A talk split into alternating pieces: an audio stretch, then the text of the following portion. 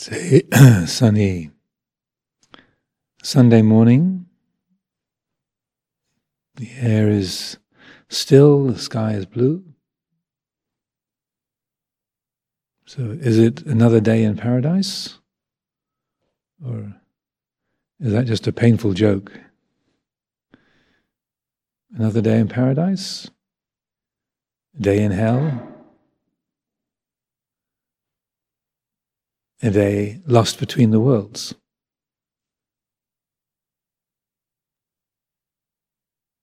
What kind of day it is always depends on the attitude.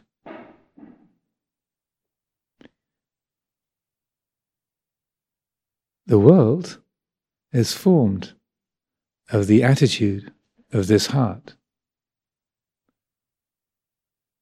As the Buddha said, that whereby one is a perceiver of the world, a conceiver of the world, that is called the world in this Dhamma and discipline.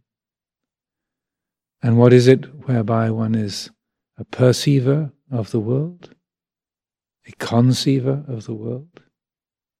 The eye, the ear, the nose, the tongue, the body, the mind. The world is the world of our experience, the experiential field of this heart, this mind. This is the world, our own mind's version. This is the world. So, is it a day in paradise? A day in hell? A day in between worlds? How is it? Everything hinges, everything rests upon the attitude, the way that the, the heart holds the experience of the world, the way it relates to it. Everything depends on that. Physically, we can be in great pain, a lot of illness or physical difficulty,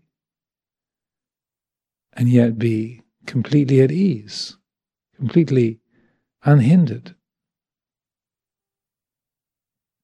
totally comfortable in attitude with miserable, painful physical conditions. Just as the Buddha said to Nakulapita, this very elderly disciple, the Buddha said, when Nakulapita asked him about this, you know, what's more uh, important, to be afflicted in body or afflicted in mind? What's most significant? The Buddha said to be afflicted in body, to be aged and sickly, pained, but unafflicted in the mind. This is a, a great blessing, a great advantage. To have physical comfort, to be unafflicted in the body, but afflicted in mind. That's a, a heavy burden, an obstruction, obstacle.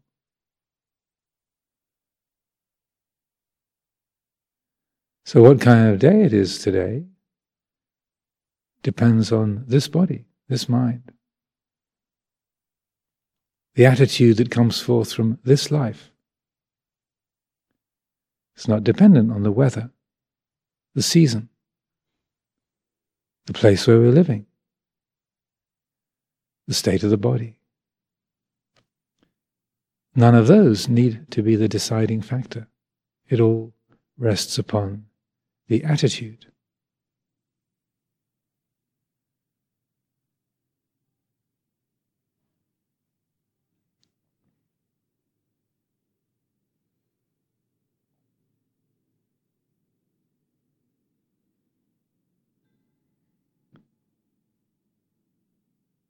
When the world is known in this way, as the world that is built up of this field of experience, these perceptions, these thoughts,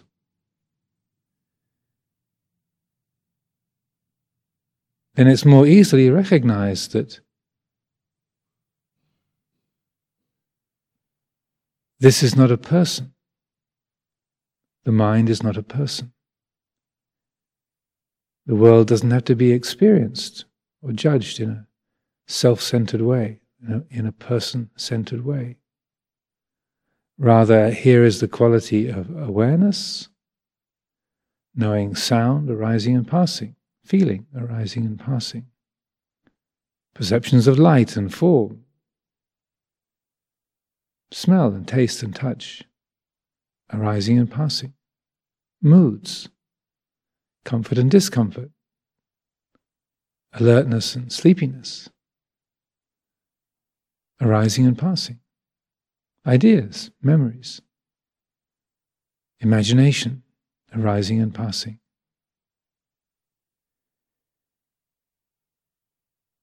So, the establishment of right view is to recognize the mind is not a person, it's not a self, doesn't belong to a self and that the world is not a thing out there, but rather the world is this set of perceptions and thoughts generated here, known right here.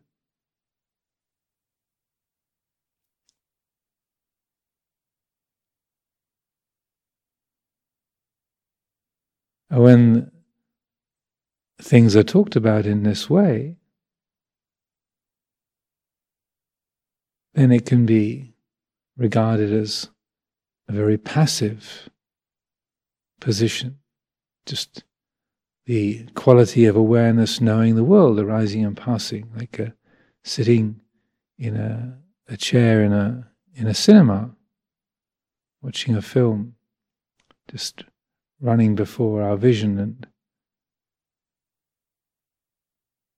there being a disconnection between the observer and the film being watched and listened to. It's out there, there's a lack of connection, a lack of relatedness. And when in reading meditation guidance or hearing Dhamma talks, and people use language like being the observer, being the watcher, the silent witness. And this can all lend a sense to a feeling of passivity. Don't interfere, don't do anything, just watch, just be aware. And we can follow that kind of advice sincerely, but if it's grasped in the wrong way, then that sincerity can lead to a, uh, an unnatural disconnection, an unhelpful disconnection. A rejection of the sense world, a rejection of thought and feeling, of emotion. Trying to just be the observer, just be the watcher, just be the silent witness, then even though we're trying to follow instructions or we feel like we're doing the right thing, in actual fact, we can be, uh, say, frustrating or obstructing the natural responsivity of the heart, the natural relatedness of this being to its field of experience, this heart, to that which it knows. It can be a kind of vibhava a rejecting, an annihilating, a pushing away, a kind of switching off and deadening of the heart. Because this heart, this mind, this being is part of the universe that's being watched.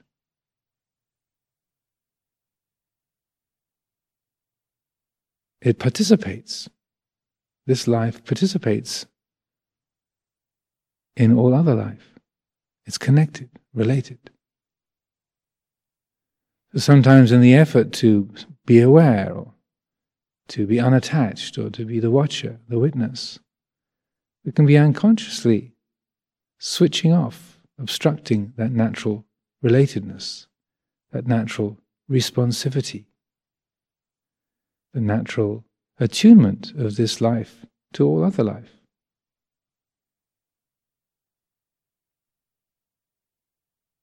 And when things need to adjust or adapt or to be given a direction, we can foolishly obstruct that. Or deaden that, block that. Feeling like, I should just sit here, I should just watch, I should just feel, shouldn't do anything, shouldn't try to get anything, shouldn't give any kind of direction. That's all desire, that's all. The world. I should just watch. So that's perhaps picked up and adopted with a uh, good intention, but unconsciously we can be creating more, more dukkha. We're deadening the heart, or deadening, obstructing the natural responsivity of the heart, obstructing the ability of this life, this body, this mind, to adapt, to adjust to changing circumstances, changing perceptions.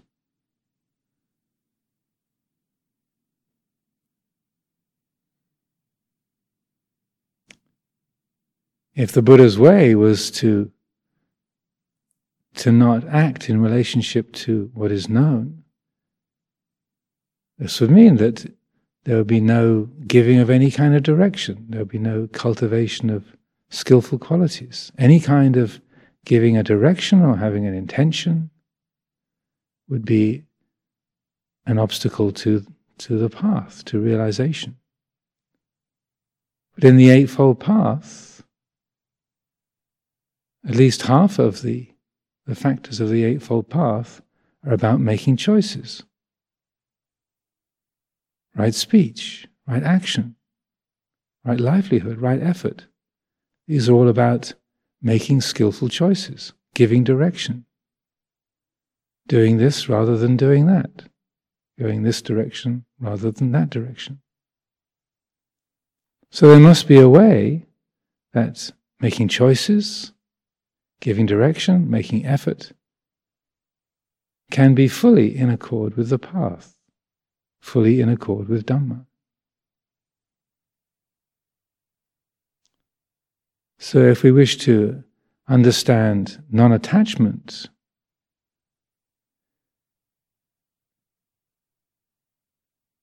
in a more skillful way, this means we learn how to relate to decision making, to the cultivation of effort, we, are, we learn to relate to that in a different way.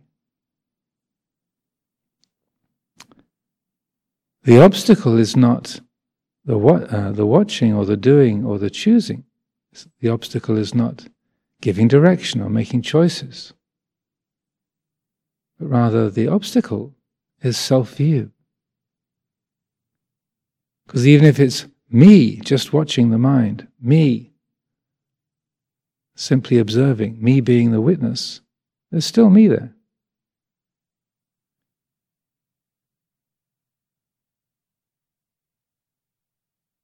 Now, if the heart is freed of self view, then choices can be made, direction can be given. Without that being obstructive to the path, without that being some kind of disturbance of the universe, disturbance of the world, but rather it's acting in accordance with the world. The heart is in tune with Dhamma, with its own nature. When the Buddha defined right effort, there's four factors to that the restraining of the unwholesome from, from arising, and if the unwholesome has arisen, to let it go. To consciously cultivate the wholesome, and if the wholesome has arisen, to maintain it, to sustain it. These are samvara, restraining, pahana, letting go, bhavana, cultivating, anurakkhana, protecting or maintaining. Oh, when effort is really samma, is right, then the, those efforts to recognize and let go of the unwholesome, to cultivate and sustain the wholesome, if they're not guided by self view, then that choosing of the wholesome, that letting go of the unwholesome, that's completely in accordance with Dhamma. There's no obstruction or intrusion, disturbance. But that giving of direction, letting go of the unwholesome, cultivating the wholesome, it doesn't have to be based on self view. It doesn't have to be me restraining the unwholesome, or me letting go of the unwholesome. It doesn't have to be a me who's cultivating the wholesome, me who's sustaining it. Rather, those qualities are generated, recognized, worked with, guided by mindfulness and wisdom, satipanya, not guided by self view by the heart's attunement to the present reality. Then the universe adjusts itself. If awareness is brought to a, a pain in the body, and there's a noticing, there's stress and tension there. Rather than, I should relax, I'm tense in my knee, let's let that awareness receive that stressed, painful feeling let the awareness have its own effect. With mindfulness, wisdom, the muscles relax, the attitude relaxes. The body adjusts its own posture. The universe adjusts itself. And those adjustments are going to be in accordance with nature, in accordance with Dhamma. The greater the clarity of awareness. The more the mind is simply awake to the field of experience, physical and mental, it'll notice where there's grasping and tensing. Bring the awareness to that spot, let the awareness have its own effect. Then letting go happens, but it's not me letting go. Clarity and peacefulness is sustained, but it's not me being peaceful, me sustaining the clarity, the concentration. It's guided by mindfulness and wisdom. There's no self view involved. So, this is an active path, it's a path of effort, of doing. But that doing, that effort, is free of self view. If it is, it'll lead to peacefulness, to nibbana. If effort is based on self view, on me and I should and I must and I want, even if what's being done is just watching, quote unquote, just me observing, that meanness, that I-ness, creates more suffering. That's how it works. So the significant element is self view.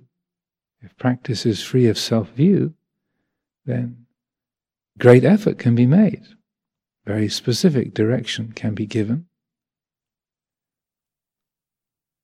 But that effort, that directing, is fully in accordance with Dhamma. Therefore, it leads to peacefulness.